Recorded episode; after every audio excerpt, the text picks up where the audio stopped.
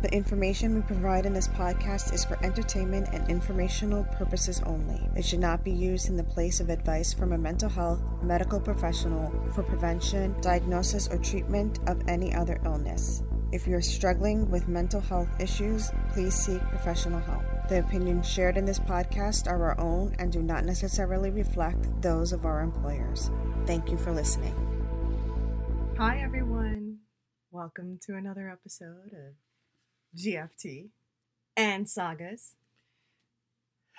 he sounded so, so like so soft and so soothing. Like for some reason, all I could think of was the SNL bit about sweaty balls. the, the, the two girls, and I was like, "Hello, welcome to our show." It's like so like calming and everything. Like there should be some like waterfalls and tea pouring and just like, and now we're in our safe space with sweaty balls.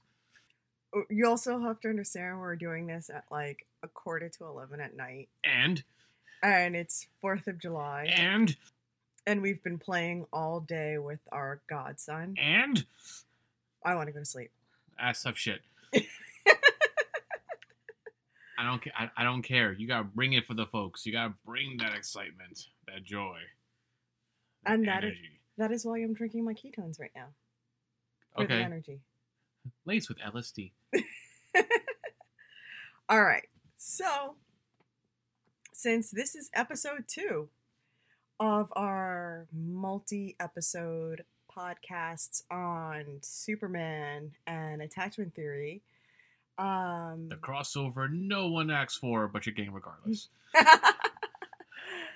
um, my lovely, lovely husband uh, is going to be discussing today one of my favorite, actually, comics, Speeding Bullets, because it talks about everybody's favorite superhero, Batman.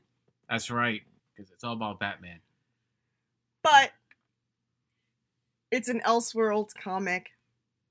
So we all know it is not Batman. It is what if It's it's it's it's a again one of those tropes of Superman that what if what if he was bad? What if he had gray hair? What if he was in the Soviet Union? What if he had a tail? What if he I'm- had two penises? Like we don't know these things. I mean, he is an alien after all. I'm sorry. Superman has great hair. Maybe it's Maybelline. I don't fucking know. so He's just drawn that way to have this like luxury, luxurious fucking hair. That asshole. that beautiful S curl that he always has. One fucking curl. That one curl, yeah.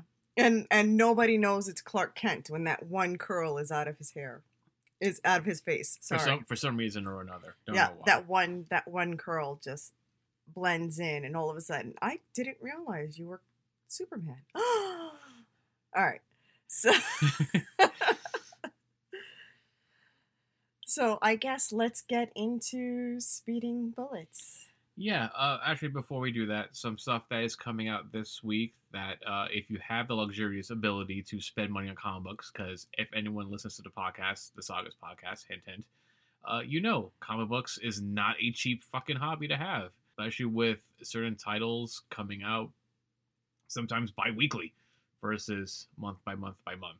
So, yeah, it's not cheap and it sucks. But if you have that money, one, I hate you. Two, share. Uh, and three, again, I hate you. So, He doesn't hate you. okay, I'm a little bit jealous at the very least. So we are recording on July the 4th, so it's only fitting that we begin with Captain America issue number 30. Ta-Nehisi's run of Cap is ending with issue number 30, so it's only fitting we announce that on July the 4th. In the world of the Amazing Spider-Man, everyone's favorite neighborhood spider spider guy, in Amazing Spider-Man number 70 is the prelude episode before the Sinister War officially kicks in. Also announced, in case you missed it, that Ben Riley, yes, the clone of Peter Parker, is back.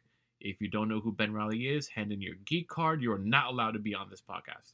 But if you want to be part of the cool kids, go read Clone Saga and go check out why Ben Riley is one of the most badass characters ever created, even if he is a fucking clone. So yes, do that. The most baller event of the summer is over. The Hellfire Gala is over. We get a month to deal with that fact as the trial of Magneto will officially begin on August the 18th. Why is that important? Because if you read the Hellfire Gala, you have about 10 seconds to skip ahead because some major spoilers are going to be dropped in, in the next 10 seconds. Why is the Hellfire Gala important? All right, run away right now. Scarlet Witch is dead by the hands of Magneto. Dun dun dun. Those of you who skipped ahead, welcome back. You didn't miss anything. So yes, you get a month to reel over this before that begins, and that also ties into uh, Gerry Duggan's X Men number one dropping, taking over Jonathan Hickman's Hickman's run of the X Men, dealing with the fallout from the Hellfire Gala, and of course the Reign of X arc still going on. I'm still high on the RWBY Justice League tro- crossover. It's a crossover I didn't think I want, but I wanted it now, and you should get it, especially because there's no issue this freaking week. So if you want to catch one back issues, now's the time to do it. Don't say I didn't warn you that you should be buying this book because damn it, buy this fucking book. Speaking of the Bat, because we're gonna talk about Batman kind of with Superman and all that fun shit. The Batman Fortnite crossover is ending with issue number six. Now, if you have been collecting this and you do play Fortnite, in every issue you have been getting those last little tokens. You get the last token in this issue. You get you get the free armored Batman skin for Fortnite. So if you miss the issues and want the skin and don't want to go through all that fun shit of buying it online, get the fucking issues. It's that simple. Of course, it's still more Batman. Batman number 10. It's Batman versus Peacemaker, Ghostmaker versus the Instigator in issue number 110. If that's not enough to make you want to spend money, um, I don't know what is in a couple of sequel issues, and Lobo number two, Wonder Girl number two, and Justice League Infinity number one all drops this week. So lots of comic books to spend your money on if you have it, and a couple of uh, sales going on right now for back issues. So now's a good time to catch up because a lot of events are going to be happening. So ta yeah, there you go. Money to spend this week. That's a lot. That's a lot. Like I said, folks, it's not cheap. It's not a cheap hobby to have. So, Miss Kathleen, as she knocks over her bottle, klutz that she is, Superman, Speeding Bullets, part of the Elseworld series. So, why about this speaks volumes to you? Because it's what if. um, I love this episode of the Elseworld sagas. One, it's that that wonderful thing of what if Kal-El landed in Gotham City. We get to see the wonderful life he would have had with the Waynes, but we also get to see that some things are kind of just written in fate. So that whole thing, uh, you know, them just dying at the hands of Joe Chill just was supposed to happen. But we also get to see what happens with uh, basically post traumatic stress and post traumatic growth through this episode. So, Bruce suffers a lot of post traumatic stress throughout the whole beginning of the episode. He isolates, he refuses to leave the house at all. He blames himself for his parents' death. He, I mean, just goes and starts clipping every article where people die. And I mean, he just relives the traumatic event over and over and over again. So if you've seen any Batman where they show Batman's parents dying, it's the same it's the same thing. Stop shooting us. like them and Uncle Ben, like, can we stop getting shot? We've done our time. So so no matter hmm. what, it just happens. There's there's not a change in the story. That's exactly what happens. The difference is the child. So Bruce is not the Bruce Wayne that we know that becomes the Batman that is the biological child of Thomas and Martha Wayne. This is the adopted child that they find. So thinking of the Kents instead of you know, giving birth, they found a child and they raised them as their own. And from there, they kind of became these doting parents. And I kind of want you to get into it because it talks, it, like the way the story depicts the two different parenting styles, talks, can show volumes of why Bruce develops these post traumatic stress and how he develops his post traumatic growth. And I will talk about actually a whole bunch of different psychological terms and definitions in this episode. Nice. So real quick, uh, we covered Red Sun uh, last time. We'll be covering another Superman trope um, in two weeks on the next the next crossover as we go over the different variations of the Superman and the mind job that a lot of these guys have gone through. And what's interesting about Speeding Bullets is that yes, it is a one shot. It's it is what it is. You know, you, you get one story, not really centered in any particular universe. Even uh, most series nowadays, especially uh, a good example would be uh, upcoming this week, uh, the X the Extreme uh, Carnage Alpha one shot coming out this week, where the symbiotes uh, Scream, Phage, Riot, and Scream are all dealing with the fallout of the King in Black. It's a one shot, and it's going to be one and done. It's going to be their story, and you move on. It's not going to It's not really tied to any one particular storyline. It's in, it's out. You walk away. So Speeding Bullets is sort of the same way as you're hearing that little beep in the background because you know apparently in our other uh, lives we uh, we run with Kim Possible and Ron Stoppable because that's how we run in this geek life. So Speeding Bullets is very much a one shot, but it's very thin for a one shot where most one shots nowadays, even though they're one centralized story, they're a little bit thicker. You get a solid conclusion. So you get a solid beginning, a solid intro, middle, and you get a solid ending. Now, Speeding Bullets is an interesting what if, but it reads very much like a single issue. It's not really in depth. It's pretty much like if you were watching a half hour cartoon. It's in, it's out, and it's over. So the premise is what sells it. The story for me is really flat. It really is the premise that that, that draws you in. What if Clark Kent became Bruce Wayne? And I really felt like like a J.M. DeMatteis uh, missed out on still Martha and Thomas still getting it on, and there's you know of Thomas Wayne, there's another, another Bruce would become Thomas. But see, that's the glorious of the glorious of what ifs. You get to play around with fantasy. So this begins pretty much like every other Superman beginning, but the narration is done through Lois Lane's point of view.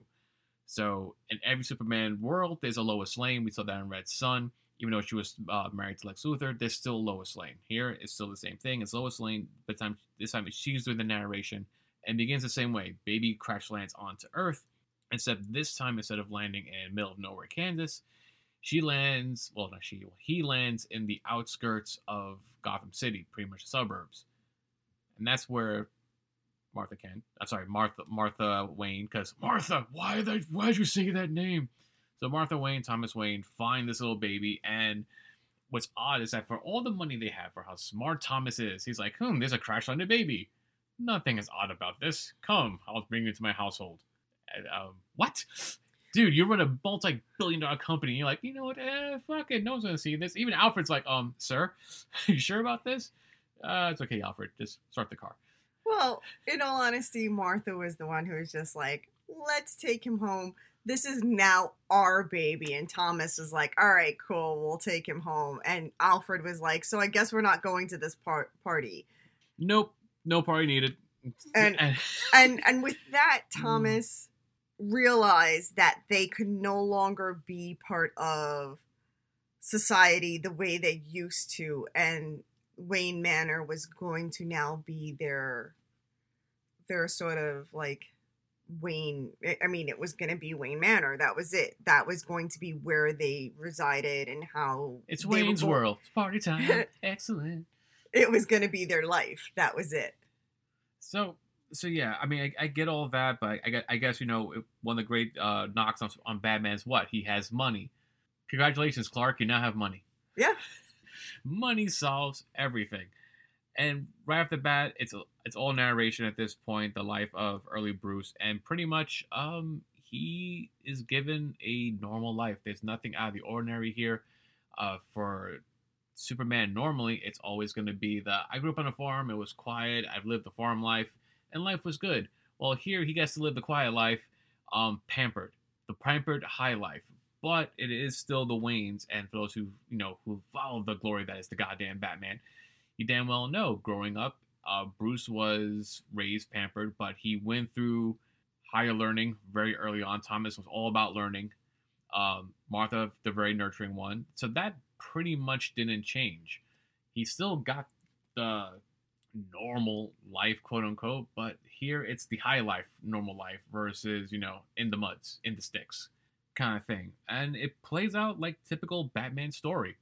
Okay, let, let's let's be a little bit like transparent there. So yes, Martha was extremely caring to um to to Bruce. He, she was very loving, very caring. Um and Alfred apparently was not just his uh butler, his babysitter, his nanny, um and ran sort of like Camp Alfred so that he was run you know doing whatever activities to keep him busy. Thomas Wayne, yes, kind of rigid, very rigid, um, but also was the one who kind of oh, he was the one who just made sure his mind was always learning something new, and he loved the fact that Bruce, aka Kal-El, um, was extremely exceptionally smart. But let's not get this wrong he also knew his son was an alien species and documented everything because don't forget Dr. Thomas Wayne. Ain't no fool. So everything was documented as he was an experiment to Thomas. So though he treated him like a son, everything was almost as if it was an experiment for Thomas. Which, uh, which you know, it sounds a little bit bad, but in reality, it's not stupid of him because one hand, I want to raise this thing to be the best possible thing it can be. That's a very fatherly, fatherly thing to do. Congratulations on that. However, this thing fell out of the fucking sky. I'm gonna keep tabs on this all the fucking time because I don't know if a switch is gonna go off and I'm gonna have a laser in my head. Well, we... well, to, well, to be fair, at the time he doesn't he doesn't know that. All he knows is that kid fell out of the sky. I'm just one of those people who's like, kid falls out of the sky that fucker can, stay right there. I'm going the opposite direction. I do not have the skills to deal with this. In a horror film, I'm the first motherfucker to die.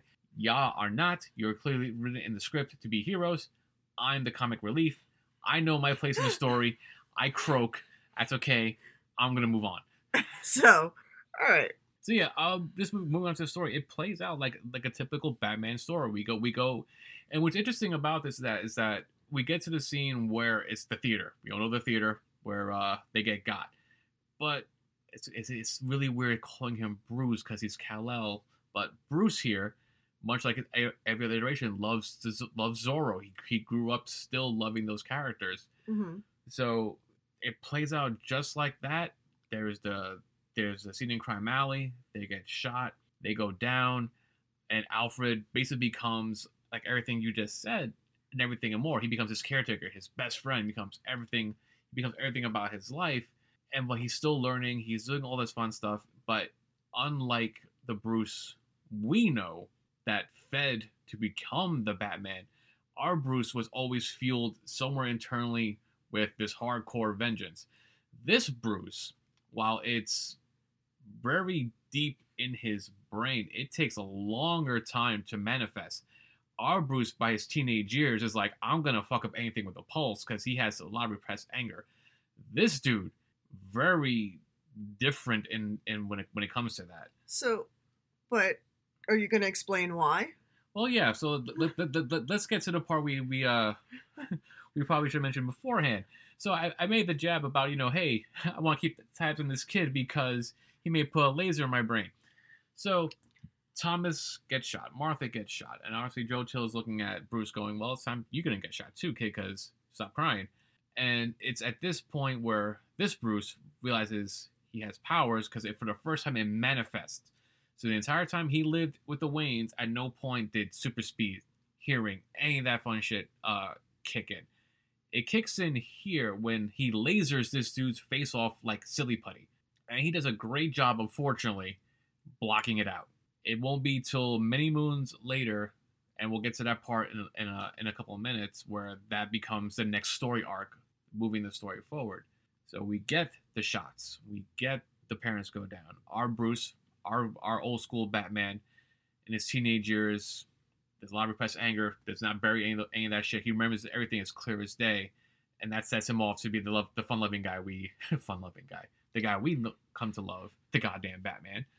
This Bruce, I guarantee, uh, we're saying he's probably about 10, 12 years old at this point. Well, in this, they say he's nine. He's nine, so he's just before uh, hitting those nice little tween years. Most Superman stories comes a little bit later, uh, in those teen years when he, he manifests those powers. So yeah, you're you're a kid. You see your your parents get shot. They go down. It's horrifying to uh, anyone that hears a story like that. It's far worse for anyone who unfortunately has gone through it.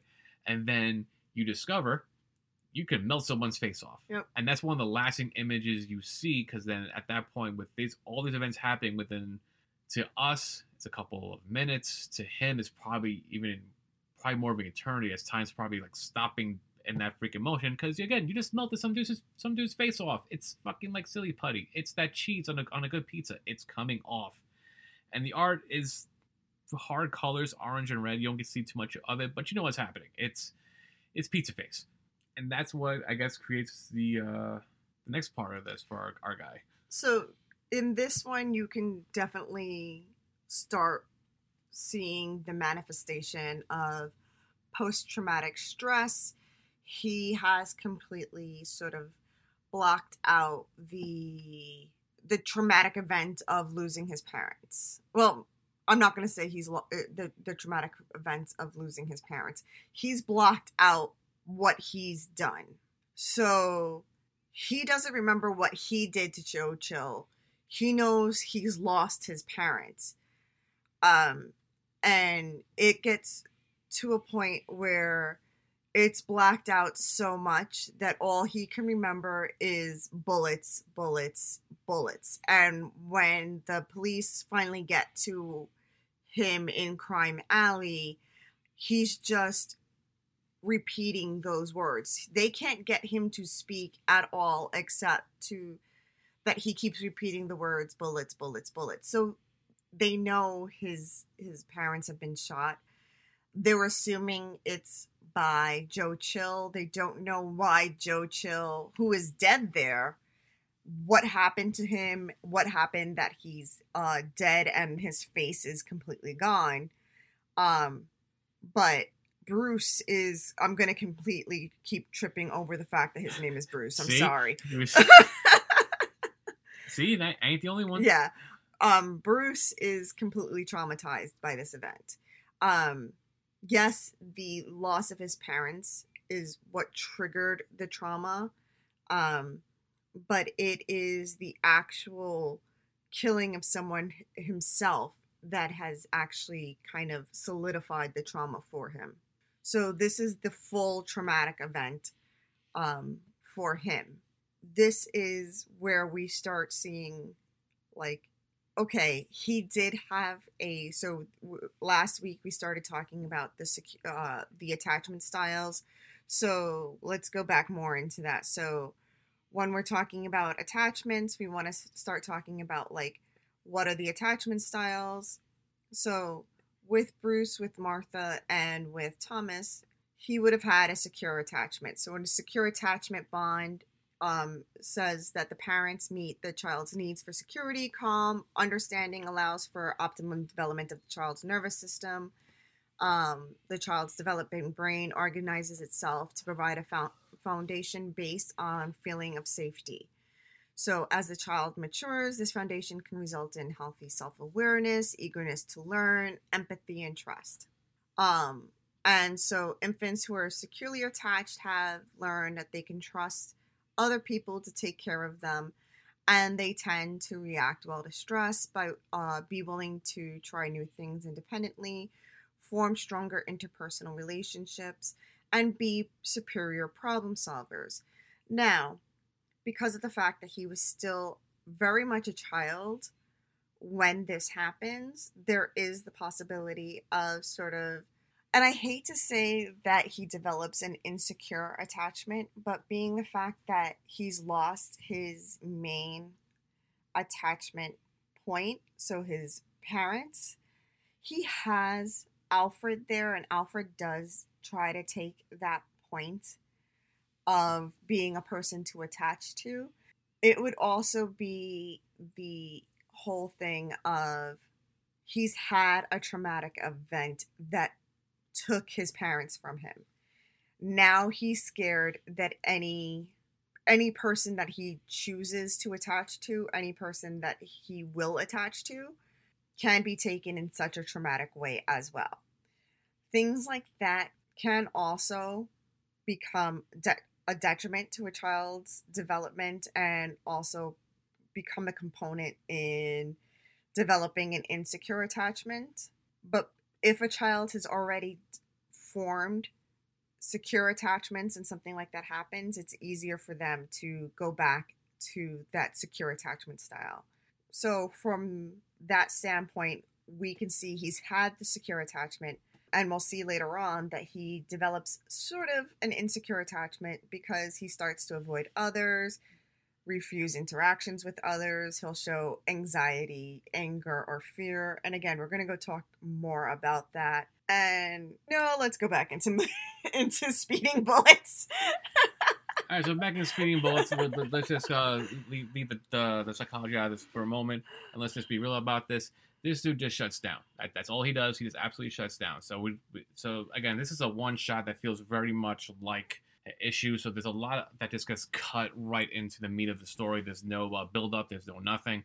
We pretty much just leapfrog from melty melty face to now Bruce is now an adult. We know Alfred's been taking care of him. He's his best friend. Uh, we do know he is still running Wayne Enterprises uh, through the back door of things. He's not. He's he makes no attempts to be at any board meetings. Nothing. This dude is completely one with uh, Wayne Manor. It's to the point where he's pretty much a myth. Like no one believes Bruce Wayne is real. Well, he's a recluse now. He's a he's a hermit. He ain't seen he sees the sun he opens up the curtains. Okay, that that's it. If he opens up the curtains. If he opens up the curtains, which which this is why this is a complete comic book and not real life, because that dude should be a fat bastard, and he is not. Unless unless, he, unless he's a gym there, he works out twenty four seven. He's also an alien. See comic books. That's the only way this works. So, but we the pages we get, he he's uh reading about the, the, the glory that is Gotham. Gotham is still violent because Gotham will not change no matter what. Thankfully, it's not Blüdhaven because that could be far worse. Oh my god. Looking at you, Dick Grayson. But anyways, no Dick Grayson too. See, this what if is fucking pissing me off. But anyways, no Dick Graysons. There's no Robins. Damn it. Kill me, man. You're killing me, Smalls. You're killing me. The story starts taking a, a more darker turn, if it, if you can, with you know dead kids, well, dead parents and everything, and a melty face. Is you get these good little panels of him walking through the house, and then you see that he has all these news news clippings on the walls of like pretty much all these murders, muggings, everything happening in Gotham. And anyone who knows about Gotham, I mean, you probably would need two mansions worth of wall to cover the amount of bad stuff happening in Gotham. The Falcone family by themselves probably have their own wing of freaking violence. And that's on a good day. On a bad day, Maid is a door, and that's about it. And then there's it's I hate saying de- it's not really depressing because we probably re- read this version of Batman so many times. Like we know this story. Nothing nothing ever changes. Like so we guess we it is speeding bullets. It is a new take on you know the bat and all, but it's pretty much reads like a fucking Batman book for pretty much the first half of this, minus the violence of him you know going overseas and assassins and all that fun stuff. And then he has his I don't want to say coming of age moment, but it might as well just be a coming of age moment. Oh, you forgot to read the article where Luthor comes to Gotham. Oh, it's that unfortunately really isn't that important just yet. The the more important part is his uh his anger finally shows for the first time. That's way more important than the news clipping about Luthor, because Luthor's arc uh, is more important later on. Well, it's foreshadowing. It is foreshadowing, but I I, I honestly think that we can probably leave out. Okay, so for, for transparency's sake, there's one part of the articles he's reading in the newspaper that Luthor's coming to uh, to Gotham to expand the Metropolis Empire. Mm-hmm. And that comes a little bit later on, and you'll see why I say like that probably could never happened. This part of the in this part of the issue, and it still would have served its purpose. How it plays out, it plays out later on. So burglar comes into the uh, the house, attempts to mug the Waynes because again, no one in Gotham believes Bruce Wayne is real because the guy doesn't go out worth a damn. And this is before you know the paparazzi exists like it does today. There's no Instagram. There's no Facebook. It's all social media. None of that shit existed when this Elseworld printed. So, for all we knew, Bruce Wayne could have been a myth. This guy breaks into the house, and then Bruce has this moment of, like, that memory of his folks starts cracking through, and then anger kicks in. All that pent up, holy shit, alien uh, DNA doesn't get to go completely ham like the Hulk, but he does hurt his uh would be attacker. And then those moments starts creeping in of like, wait a minute, I had this old I had this this whole time. hmm I could have stopped it. And we all know Superman, the great the great line, faster than a speeding bullet. Oh my god, speeding bullets. Oh, what a novelty. It starts kicking in hard that he had that ability all this time. Like he could have stopped those bullets from taking out Martha, taking out Thomas. He could still had his family. Joe Chill, he probably would have still melted his face off, but that's Joe Chill's problem, not ours. And that leads to the next arc. But that's where we are now. So he was, but the triggering event in that one was when the people broke into the house. One guy. Well, There no, was no, two no, of no, them. no, no, two guys? My apologies. Yeah, One guy, One- one guy paid for it badly. one guy uh, had Alfred with a gun to his head, and the other guy had the gun at Bruce. And they said they were gonna blow Alfred's head off if Bruce didn't, like, I don't remember, give him money or whatever. The cheat codes to Mortal Kombat. and 'cause everybody wants that. And that was a triggering event. And he kind of just went, he remembered everything based on what happened there. He got so enraged, he shot the, he used the laser eyes He challenged his inner Cyclops. and he um and and he didn't really hurt them hurt them i mean i think he Well, one guy, uh, one guy became, um, he threw the other guy he threw one guy out a window eh, the, but the, but uh, when he went Cyclops, one guy became uh, a human marshmallow. no he only got his hand You sure about that? Because that that panel looks like uh, he's he's a marshmallow. Sure about that? i don't know Crispy critters. I, San Francisco. I, I'm treat. gonna say uh it's a continuation issue if you further read the book it's, it's a continuation Okay. issue in the book Okay. because because when you read it later on one guy goes out the window and the other one has a burn on his hand. During this page the whole guy is on fire. And he does take him out to be fair. yeah. I just like saying crispy critters. yes yes.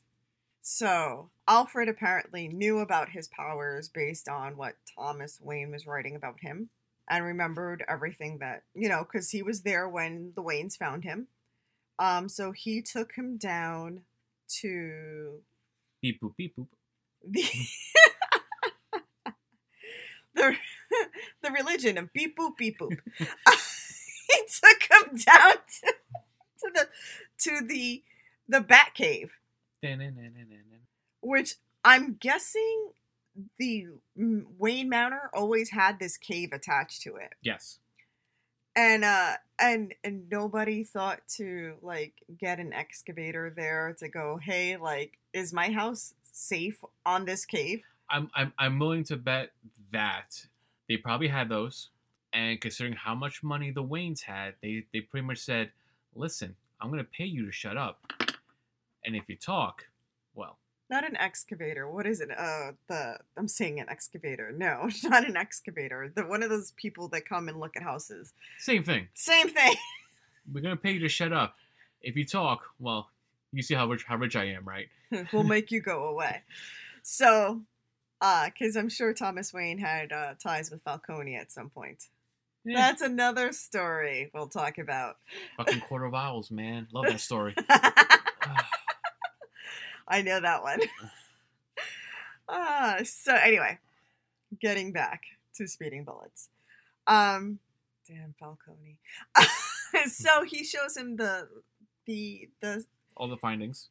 he The shows him he shows him Thomas Wayne's journal, which he then gets to read, and he also shows him his his rocket, which apparently looked like a speeding bullet when it was coming out of space. Yeah, they're trying to really hit down the nose in this. Yeah, they're really going for that speeding bullet thing. So just Just FYI, they will use that term throughout this book. Um, and so then Bat. Oh God, yeah, Batman. Yeah. Um, Feels weird, doesn't it? yeah, it really does. So Batman then decides all of a sudden he knows gymnastics. Um, there was never any mention that he did gymnastics. I guess that was like the summer camp that Alfred was doing with Bruce. Um, and he backflips in the air and it's like, These are my people. Can you see the bats flying? No, of course you can't because you don't have like the perfect eyesight like I do because I'm Superman. Oh, sorry, Batman. Mhm. even even as Batman, Superman's a fucking dork. Yeah. So, but it was hilarious because like if you saw the if you see the artwork, he has these red glowing eyes and I'm going, "Okay, so you're Mhm. Dracula now?"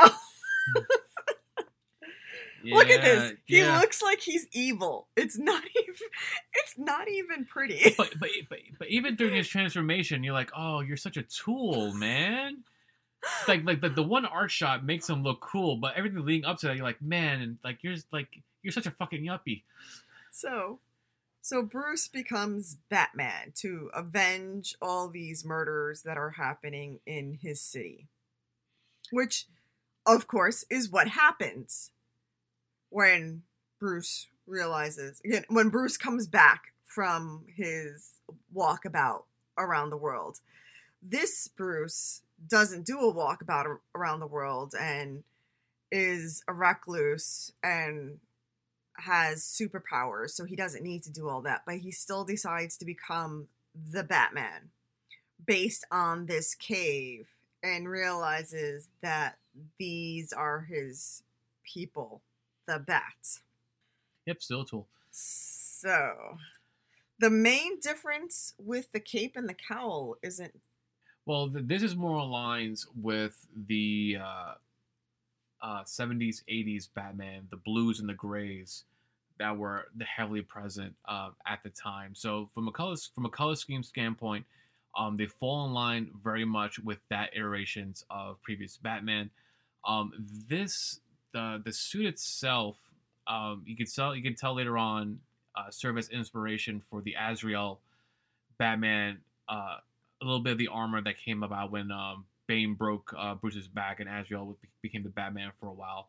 Um, a very thicker armor, the way he looks around the chest, uh, really pointier ears, really again really heavy on, on the chest part and the shoulder area. So if, if you look at the artwork there and look at the Azrael, um, again when he took over for Bruce for a hot minute, uh, you can see similarities there. You can see some inspiration in the artwork that poss- that very possibly played into it, and that's pretty much just on the complete eyeball test. But color scheme wise, again, very blues, very grays, very very uh those color schemes were there. It there's was a full face mask. yeah, and the and yeah the face mask too. Again, which again falls more along along the line with what you see with Az, Azrael, what he did later on um, in that series. So, um, like menacing wise, um, definitely fits the bill when he goes on to Gotham and he's you know you know cleaning up Gotham. So like as from a Batman standpoint, he looks like the Bat. You know, Batman on the streets is like people shit their pants for a reason, because you know if you run into the Bat, you're gonna it's a good chance you coming up with some broken limbs. You can you're not gonna be on the streets for a hot minute, and now you have a super being that you know he can flick you at the right capacity and does the same amount of damage. And Bruce right now is you know, uh, I guess coming to age hmm a little bit too. So he's not in full control of his strength yet. He doesn't know what he can do. He knows what he can do. He knows how to pull back, but there's plenty of little uh, panels you see when he does let not quote let loose, but he's easily just grabbing a guy and crunching him. Versus Bruce will have to do some uh, jujitsu, some kung fu to, to get you. This guy just grabs you and it's all right. You're not gonna do that again, are you? He drops one guy at so he gets that fear, but you know he can fly. Swoops down, grabs him before it becomes you know silly putty on the ground. So it's the fear factor of the bat is still there, but now you have Superman with all his abilities doing it versus Bruce. He's doing a psychological warfare, hunting you down, and then when he, when he finds you, then he's whooping your ass. This dude goes, "I'm here," nabs you, crunches you. All right, don't do that again, and flies off. It's two different fear factors, but they're still doing the same job. Everyone's shitting their pants when they see the Batman. Yeah, this so this Batman, this uh Bat Superman doesn't have the ability. He is just in for lack of better words, he's just so enraged. Um Teenage angst on full display, folks. he is incapable of pulling his punches. So he goes full ham on everybody. Yeah. Um, and that's my technical term for the day. um, and and I think Lois says it best. It's almost as if like he has no soul. He's uh, he's as bad as the criminals he goes to to fight against. So there's a reason why vigilante justice doesn't work. Uh, vigilante justice doesn't work because one, um, the main reason is if you're going out and going against the law, you're just breaking the law to bring in criminals.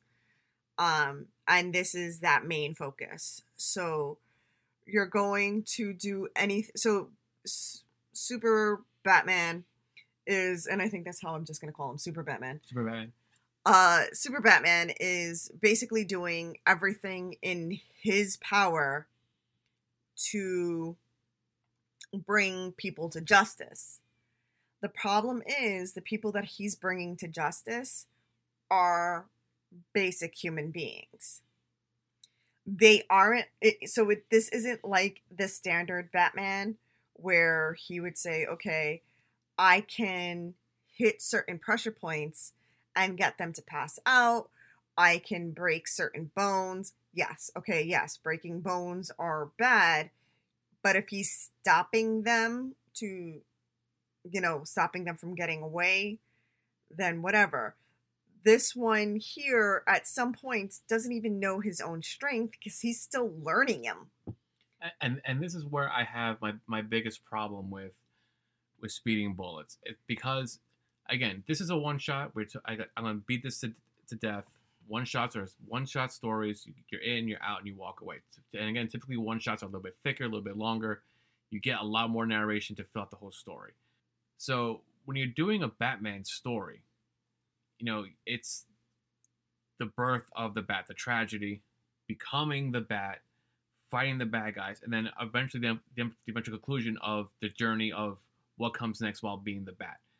This is such a single issue. We don't get a full deep dive of what he can be as the Bat because our Bruce, our old school Bruce, well traveled all over the world. So yes, he's beating the shit out of people out in the streets, but he knows they go back on the streets. So what does our smarter Bruce does?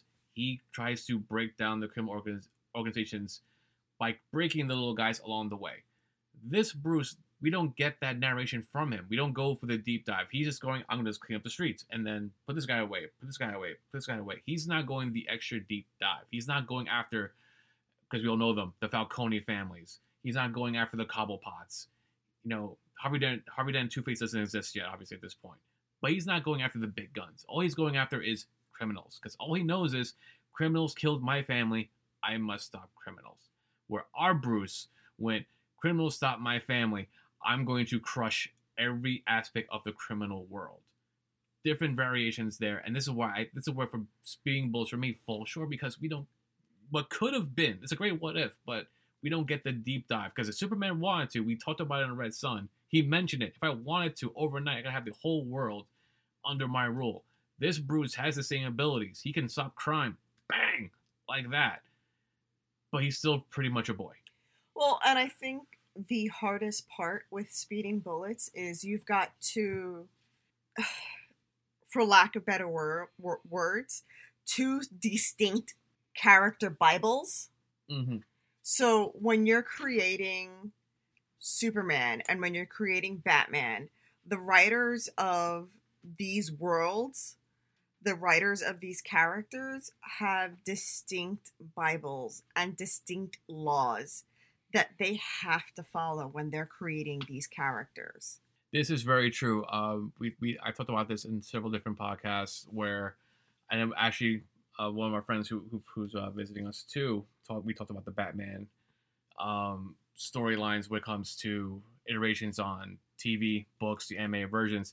There is a Batman Bible that all writers in DC have to follow. Like you can you can write about the Batman. Scott Snyder talked about this at length. Uh, he's one of my favorite writers, especially when it comes to Batman. Tony Daniels too. There are certain guidelines with the Batman you have to do. You, you can pretty much write whatever you want, but there's certain aspects of the Bat you have to do. Uh, Superman still has that same um, Bible as well.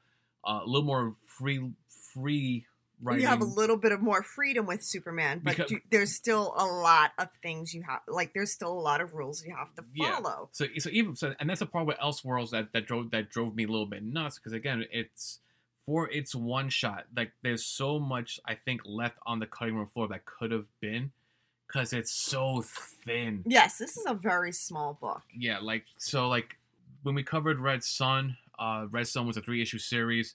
So if you if you pick up the trade, it's a lot more thicker, and you like you get a, a way more bang for your buck over three issues. So again, Mark Millar is one of my favorite writers, and he can write anything, and you're like, holy shit, this is the greatest thing on earth. Um, Speeding Bullets is a great what if, but I think from a story standpoint, it's gonna make you want want more. What if if like this version of Soups definitely uh, has way more potential out there versus versus this. It's a great what if because as you get to the next part of the story, going back to the uh, guys who broke into the house and one guy who became Krispy Critters, who should became Krispy Critters, uh, you find out spoiler alert works for Lex Luthor because again Luthor was coming to Metropolis, and this is why I said earlier I don't really care to mention Luthor earlier because he has such a minimal effect in this book until this point hmm it's literally arriving in Metropolis. Like he literally could have arrived in Metropolis right now, where we're gonna where we're gonna re- return to this. Find out he had a phone call from two guys that tried to break into Wayne Manor. Didn't work out the way because the guy's a freak, and he can simply tell them just get it fixed. I'm I'm in a board meeting, and that could have been the scene, and life would have moved on.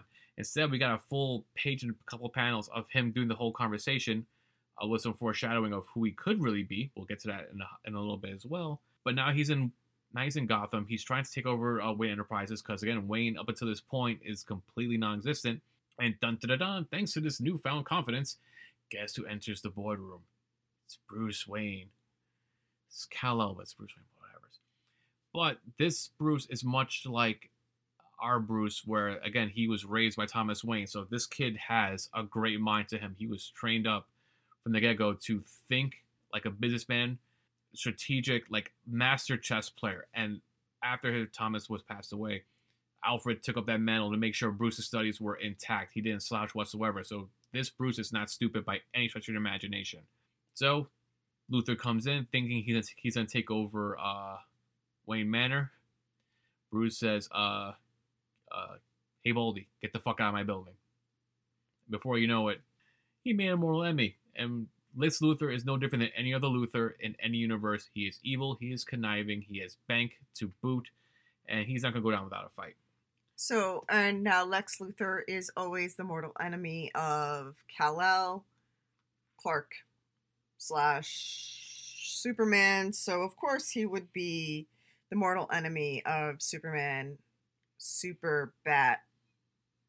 Thing, person. God damn. yeah, So, so again, you know, we have to bring in Superman's mortal enemy in this world. Yeah, and again, uh, throughout this whole issue, uh, it's all done by narration, and it's coming from, from the narration standpoint of Lois Lane. She's narrowing it, narrowing the whole, the whole thing from beginning to end, because obviously she knows the whole how this, how, this, how this whole thing ends. So as she's narrating the story to, uh, she's narrating it from from a past tense point of view. She's letting us know all these events already happened. She's just reading it to us, saying, "Hey, blah blah blah blah blah." Page three, page four, page five. This happened, and this is the part of the story where she gets to meet him for the first time, and I laughed at this so much, probably more than I should have, because it's the first time that Superman meets Lois Lane, and you want to think it's cute, you know, two lovers that are, are destined, destined to be each other, meet each other, but it's so hilarious to me because it's the first time he's got to really meet a female that he's attracted to, so he's pretty much like a 13 year boy who has first heart on. He's like, girl. So now this was my my funny part about it because so everybody knows what are the definitions of Bruce Wayne? Philanthropist, billionaire, playboy. Now take that away, and you have billionaire businessman Klutz. And this is Bruce Wayne, Superman. And I'm like, so the Klutz thing is just it so it wasn't just a persona of Clark Kent. He's just klutzy when he's human, or he thinks all human. So this goes back to the humanization of Superman. His ideal thought of humans are they're I hate to say morons, but VR. Humans are morons to Kal-El. They're klutzy and they trip over themselves and so when he plays a human to people he who don't know who the real him is, he's a klutz. Yeah, that that's that's pretty much it. He's he, he's what he is. So for story points uh, uh purposes, uh, Luthor obviously is migrating to Gotham to take over Gotham because billionaire's got a billionaire. Uh, he took over the Daily Bugle. Lois Lane left because she, she don't Because he took over the Daily Bugle. Yep. Uh, apparently, this Luthor, like in your universe, has, has a major hard on for Lois. So you know that that that's a bad thing. Also, um, and you'll see it when you uh read, go through the pages. And those of you who have read it, please correct me if I'm wrong. But does Luthor give you this like evil, like Elmer Fudd kind of feel? Oh my god, yes. He he he, like Luthor. We we used to the bald look. We're, we're fine with that. But he he he's a bit pudgy, and and not in the you know I eat a lot of Burger King kind of pudgy. But he looks like um, I'm hunting for a rabbit kind of pudgy. I'm gonna post this on Instagram. So this will be a poll. there there you go. is, is is Lex Luthor really Elmer Fudd in another universe? So not only does he hire Lois Lane, he also hires Perry. Yeah, and when uh when that falls out, Lois goes uh freelance for herself, and then that's another thing that helps uh the Luthor Bruce Wayne uh, feud in this in this series is because Lois comes to Gotham because guess who hired her? Wayne fucking Enterprises. So apparently the hard on Luthor had he lost because you know Lois didn't want nothing with the Daily Bugle, and now she's going to work for the place for the guy that just told him to fuck off. Can't imagine how that could bite him in the ass later on. I don't know. No, no, no clue. So Luthor, being the Elmer Fudd creepy motherfucker that he is, uh, meets Lois in Gotham, invites her into the limo to convince her, you know, hey, just, you know, come back to me. You know, things will be better. And Lois is like, no, no, I, I, it's okay. I, I know how evil you are. I'm, I'm good with that. Brushes off his advances. Is like, well, I was, I was, I was really hoping you weren't going to say that. Um, well, get out of my car and good luck walking home. 50 blocks. 50 blocks and in the uh, not so nice area if there is such a thing as a, as a nice not so nice area in gotham it's pretty much dropping her one of the worst parts in gotham because you know a heel's got to heal but thankfully because this is a comic book and not an episode of csi there is the batman that hears her swoops in and rescues her and if you're looking at the pages when he uh, decides to rescue her uh, these guys take a beating. And remember what I said? All he had to do was just touch a guy and, they'd be in pain? Yeah, he does that. He literally crunches a guy. He lightly, we'll say, laser beams one one dude. Lightly. It's, it's a flesh wound. It's a flesh wound. and Lois, so Lois was kind of enamored with Bruce Wayne when she first met him at Gotham Gazette. Yeah. Um, she thought he was charming, even though he was a klutz. She thought he was uh, a little. Um, she thought he was klutzy, but she thought he was sweet and Hugh sad. Hugh Grant when he was the man. So she thought he was sad, but she thought he was sweet.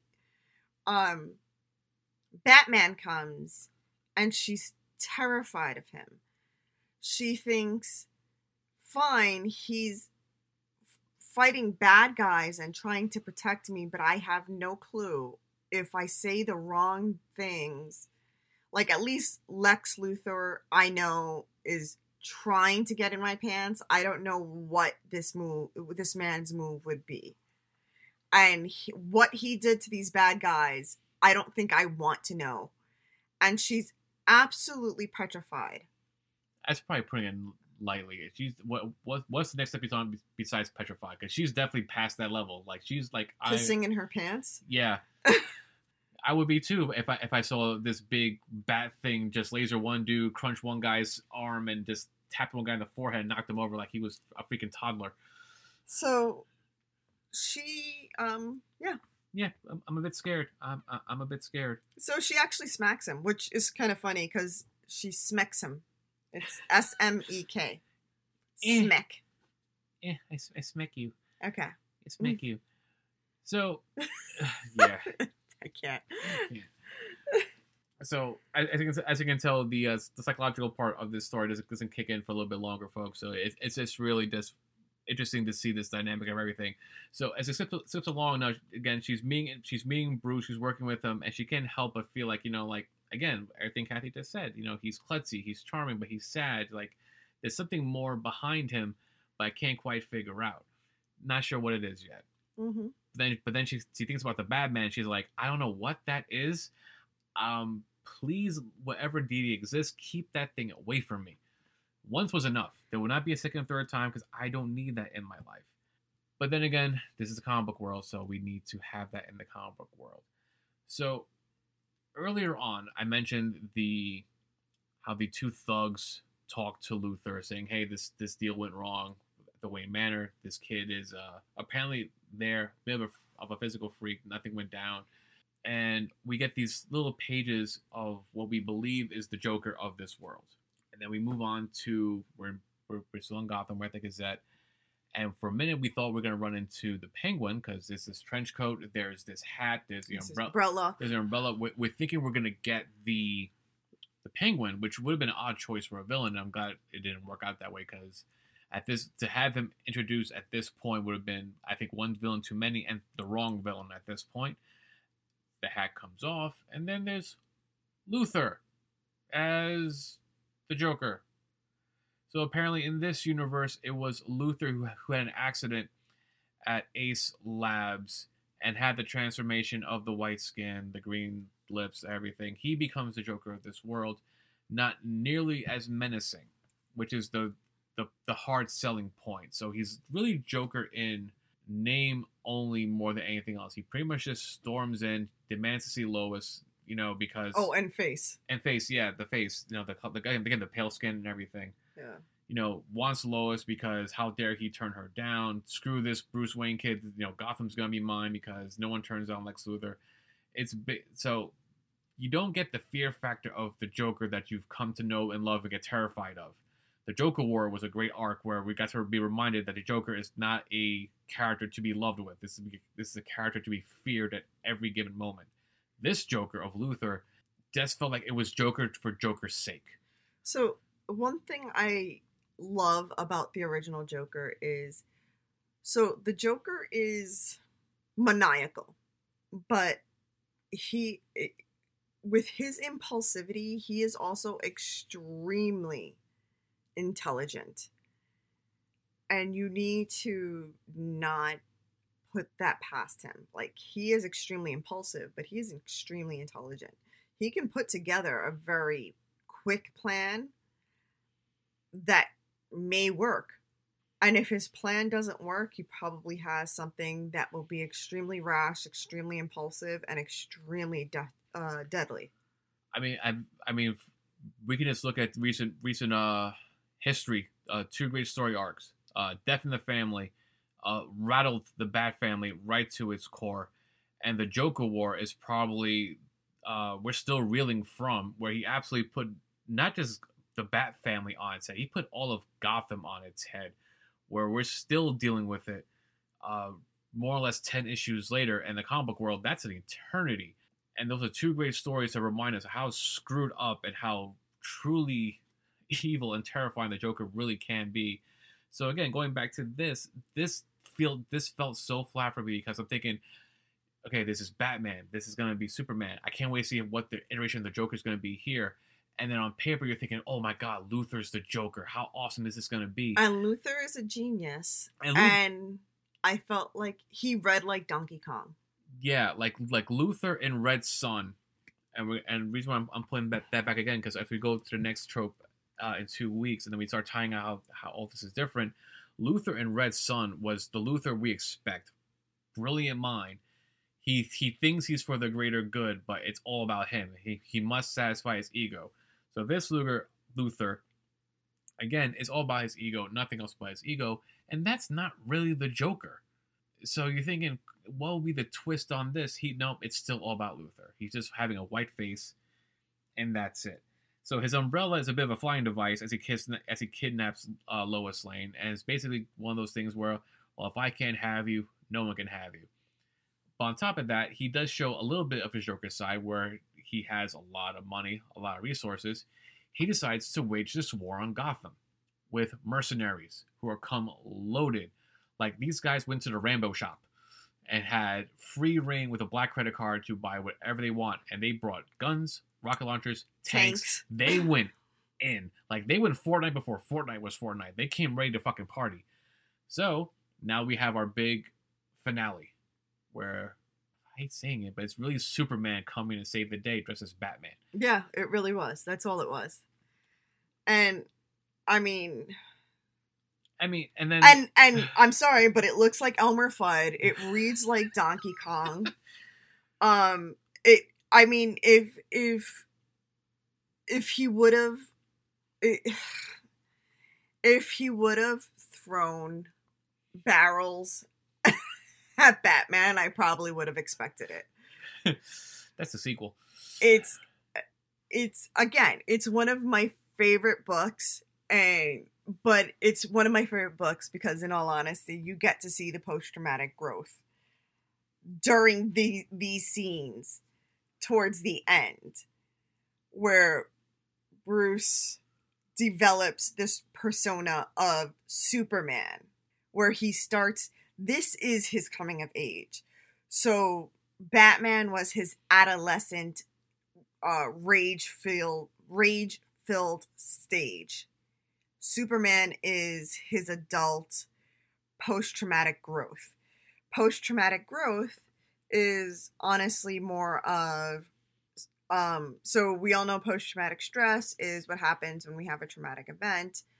Um and we know that post uh so trauma is going to be something that's going to evoke a terrifying deb- debilitating response. It can be a catalyst for positive tra- changes.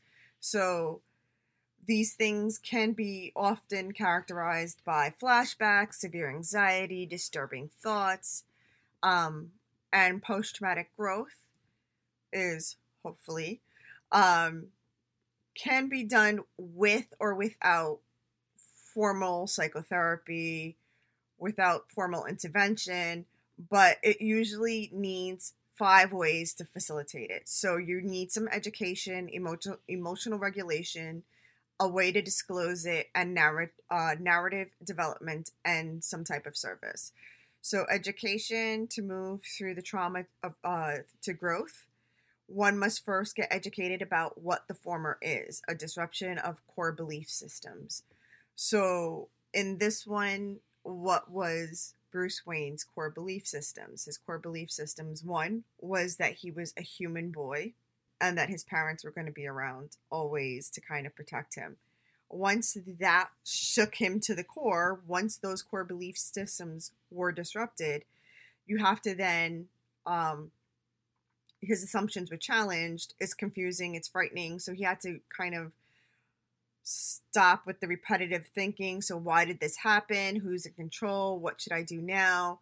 So, he starts asking, like, you know, why did my parents get taken from me? Why did my parents keep the these secrets from me? So why did they keep the secret that I was an alien my whole life? Um, again, why did this happen when when uh, his parents were, were killed? Who's in control? Again, who's in control is a big thing uh, control is always a big manifestation for everybody's uh, post traumatic stress because it's one of those things like, especially if somebody dies, like this is where we start questioning our religious, spiritual, spiritual beliefs. You know, God doesn't exist. Um, if there was a God, if you know, if there was a good, you know, a higher being, they wouldn't let something this bad happen. Um, emotional regulation. So one must be in the right frame of mind. It starts with managing negative emotions such as anxiety, guilt, and anger, which can be done by shifting the kind of thinking that leads to those feelings. So instead of focusing on losses, failures, uncertainties, and worst case scenarios, you want to try to recall the successes, consider best case possibilities, reflect on your own uh, on your own or your organization's resources and preparation, and think of uh, think reasonably about what you uh, can do.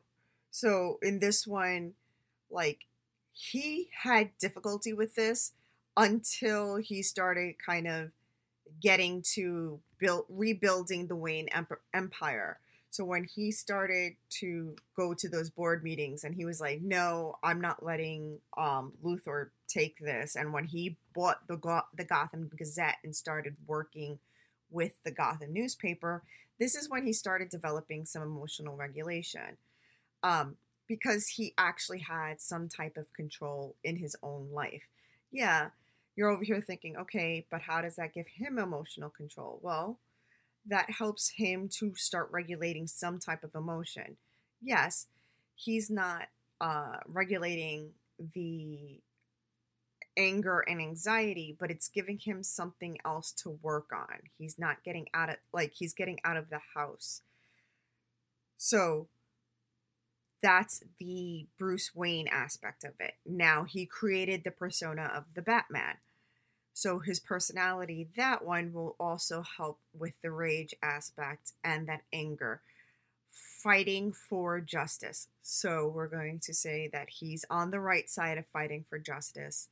That also helps him to start developing some post traumatic growth because he's trying to do the right thing.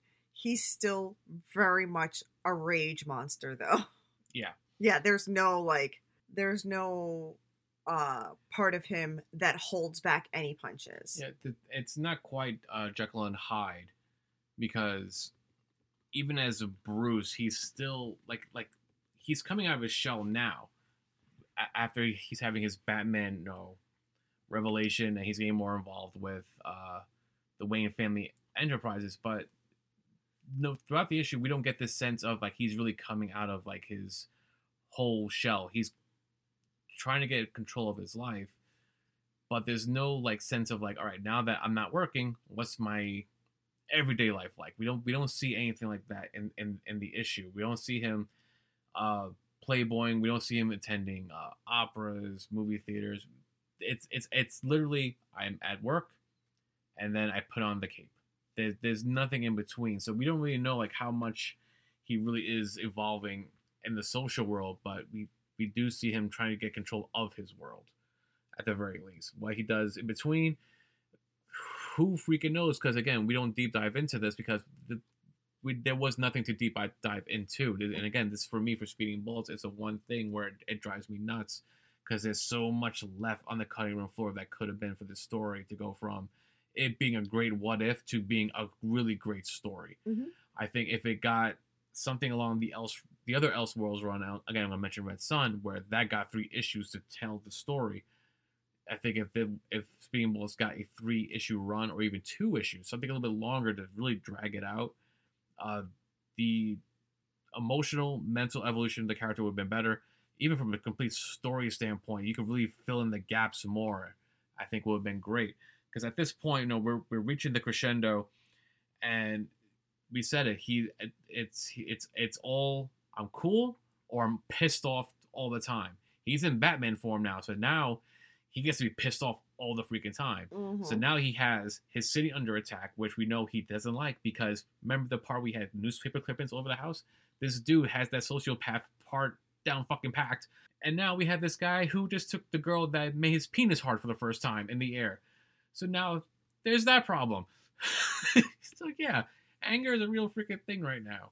So he grabs Luthor in the air and he's pre- totally prepared to freaking just drop him, and he and he pretty much is gonna make do on that, and he does do it. But he sees Lois and she screams out no, and that's what breaks him. That moment where I, I can't kill this guy.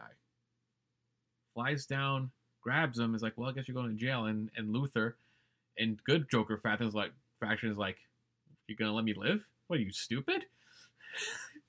oh, bats, we're gonna have fun for ages. Yeah. But if Lois was not there, this bat would have no problem killing because that would have been his first legitimate kill. He's just been ma- not maiming, but he's been pretty much beating up anything with a pulse and leaving him leaving him close to dead. That would have been his first legit kill, and who knows that unchecked what this Bruce could have did. To go back to Red Son, he said, "quote I could have had the whole world wrapped under my iron fist if I wanted to under a night, un- under one night. I wanted them to follow me. I wanted them to choose that." This bat could have been like, all y'all are gonna behave, or I swear to whatever god you pray to, I will laser you. Channeling his inner Homelander before Homelander existed. So that moment happens, and then you're like, really? That that that's what sets him off? And then he fights the tanks, beats the tanks, and all that fun shit, and then he goes back to the girl. And then I don't know why, you know, the, the narration goes the way it does, but basically like she she somehow knew that was that was the guy. That was the klutz. And you're like, really, bitch? You, you knew that was the guy all the time? The guy that pretty much made you shit your pants the first time you met him? That's you. Again, I love the what if. It's the story that drives me batty. It, it really is. Because at the end of it all, he becomes the champion of good that you know, she knows him to be and all that fun stuff. Like he like again, the narration is from Lois's point of view. All this is in the past. It's the it's the birth of the Batman to the very last page where he does become the great symbol of justice that we that we've known him to be throughout the decades. The Superman. But yeah, that beacon of light. Because at the very last page, the last panel, it's a full page panel. It's him in official Superman garb, but it's done in a way where the, there's no more there's no more cowl. You see his face. It has the Superman colors. He has a cowl. Yeah, he, he has the cowl. I mean, the face covering at the very least. It, Yeah. it, it, it- you see his face now, and he's and as he's flying, he's smiling because he's he's you know he's come to he's come full circle emotionally, mentally, all thanks to pussy. But you know he, he's done the journey, and it really feels like a like a Superman story versus the Batman story because it, the it, there is the Batman tragedy, but it's really him becoming Superman Mhm. versus the Superman becoming the Bat. So, well, this is again a story of post traumatic growth. So, with this, we know he's disclosed to someone, being Lois Lane. Um, so he's come apart and he's been able to talk about what happened and its effect on him um the short term the long term personal um and how he's been struggling with the loss of his family how he's been struggling with finding out that he's not well that he's more than human. Because i don't want to say that he's not human because in all honesty he's developed empathy from his time with the, the waynes. He's not like um superman from red son he is empathetic. Um he's also had a narrative development. Um, this is where he's been able to um, produce an authentic narrative about the trauma um, and his life afterwards. And he can accept basically the way the chapters have been written for him. Um, and he's able to kind of start writing his next chapters so basically he's able to dictate how he wants his life to go so he doesn't have to be the Batman anymore. He can become Superman. Um, he's able to say he's had a traumatic past, um, but it leads to a better future for him. Ultimately, you know, from there, he's also doing service. Oh, he's a good citizen. Well, that's also, I mean, that's one of the greatest parts of this five point thing for post traumatic growth is not only are you helping yourself, but you're helping others that have been in a similar point that you have been. He has been through so much loss as the Batman, as Bruce Wayne, that he can help others go through similar similar losses. Um, as a superhero, and I'm going to touch on this just briefly because that's a whole nother story that I would love to get to at some point. There's a term called compassion fatigue, and this is for people who are in fields such as therapists, there are people who are firefighters, superheroes, uh, EMT workers, police officers. These are people who are constantly on the front lines, um, nurses, doctors, and they're constantly, constantly, constantly helping others. And at some point, they just get exhausted. Um, and in Heroes in Crisis, um, that's why I said I didn't really Mm. want to talk about this. Um, Heroes in Crisis, we really see the help that a lot of superheroes need. Um, so when we say service, um, Bruce, the real Bruce that we normally see, talks about service and how he has needed to help people to help himself. Um, but this is something that is we need to help people to help ourselves feel better, but at some point we need to kind of say no or stop to help ourselves kind of just rest and be able to put that wall up for ourselves just to give ourselves that break. Um because again, if we don't take care of ourselves, nobody else is going to take care of us for for that very reason. Um but yeah, Speeding Bullets is a very short book. It's 50 pages. The artwork I thought was great though. Yeah. Uh, again, my, my, my biggest problem with Speeding Bullets is that it feels very much like a single issue versus a one shot. You know, one shot typical pages, yeah, it, it fits the bill, but from a um, a story standpoint, it just feels like there's so much left on the floor that could have been to really flesh it out. So if you're looking for a good story, if you read it, you know what what Speeding Bullets is all about. It's it's a it's a great what if. If you're looking for a, a deeper story, you're not going to find it here, but it serves its purpose as far as what if you know Kal-El landed in Gotham. Yeah. You get to see Luthor as the Joker. It's not really as terrifying as you think it would be. Even with the crescendo with his war on Gotham, because again, Luthor has all these resources. He throws it at Gotham when he can't get Wayne Enterprises. He loses, you know, Lois to Bruce Wayne. So the Joker in him comes out and just lays waste or attempts to lay waste to Gotham. Bruce comes in to save the day as he does. It's Lois talking him off the edge to not to not kill.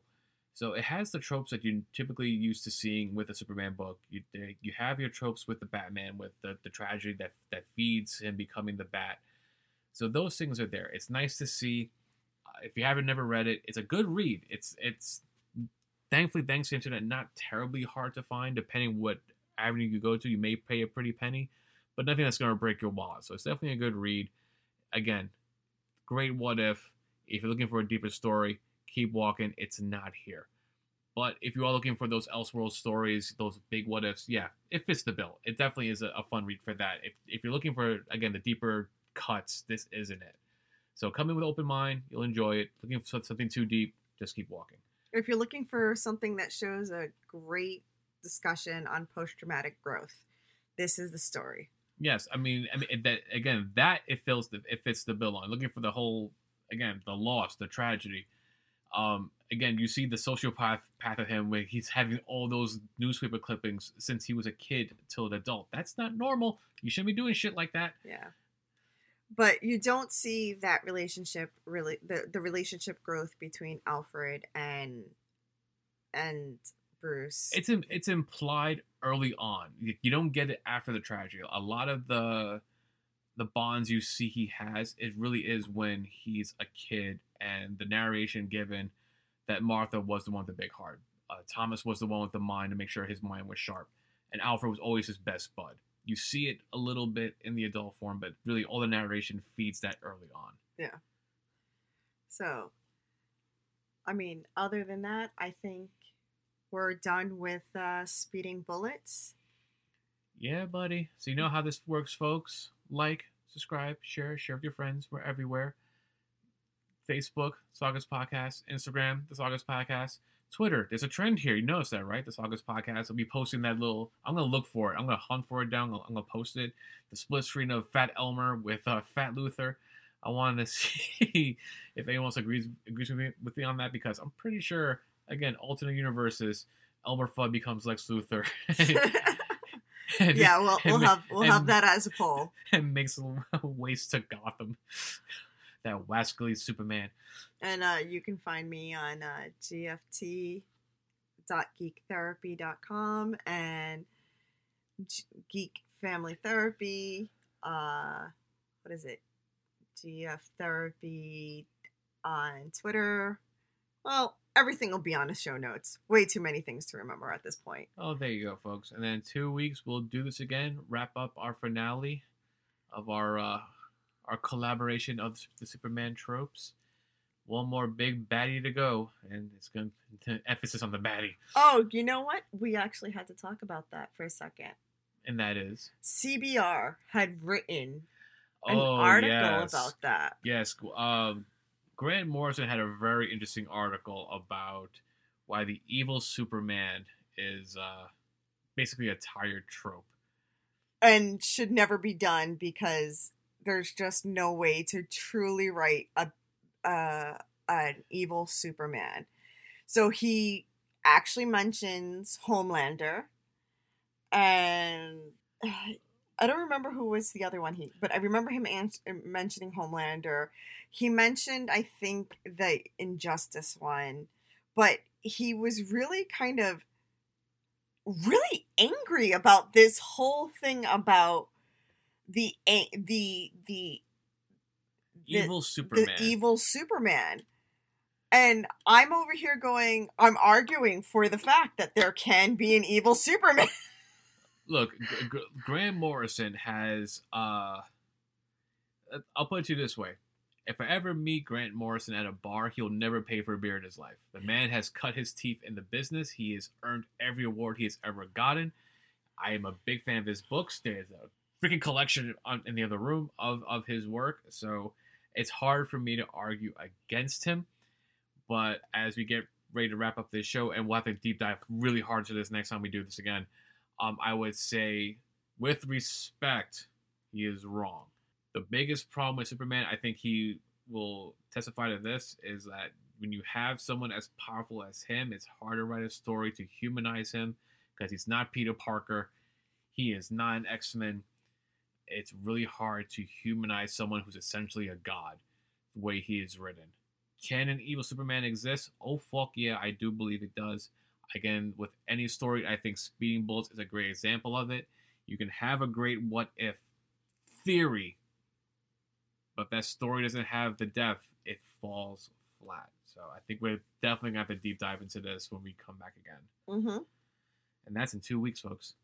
So until that time, if you need somebody to talk to, please don't be shy. Please reach out. Reach out to your friends, reach out to your loved ones. Uh hit us up on Instagram, hit us up on Twitter, hit us up on Facebook.